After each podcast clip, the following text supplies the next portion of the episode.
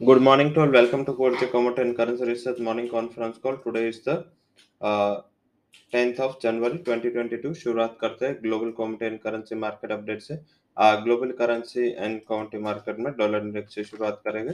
Friday evening में dollar index में गिरावट थी तो उसका फ़ायदा शायद लग रहा है कि आज के ट्रेडिंग सेशन में ये जो गिरावट थी आ, वो शायद आ, हमें मिल सकता है रुपी को। रुपी वैसे भी देखे तो लगातार आउट परफॉर्मर है तो वहाँ पे आ, एक फोकस करना है। एंड uh, अगर बात करें तो अदर uh, जो कमोडिटीज है उसमें पर्टिकुलर बेस मेटल्स में जब बंद होते होते एक अच्छी उछाल देखने को मिली थी।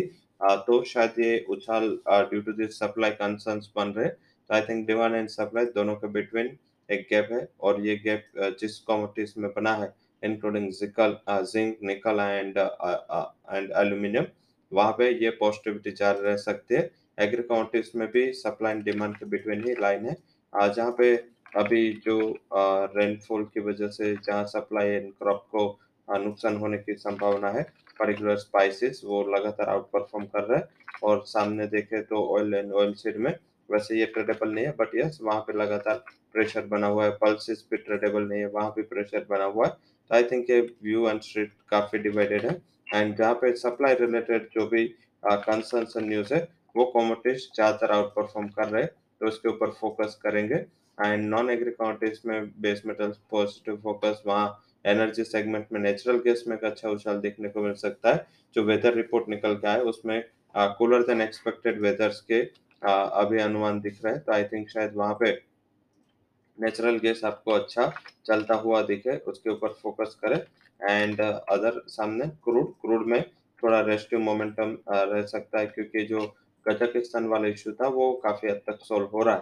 तो आई थिंक मार्केट का उसके ऊपर भी फोकस है। तो आज की स्ट्रेटेजी की बात कर लेते हैं। आज की स्ट्रेटेजी में हमारा पहला हाई कन्वेक्शन कॉल है, वो है zinc January it's a buy call 292 would be target 284.80 would be stop loss वहीं एग्रीकल्चर काउंटीज की बात करें तो जीरा लगातार पॉजिटिव फोकस में रहा है।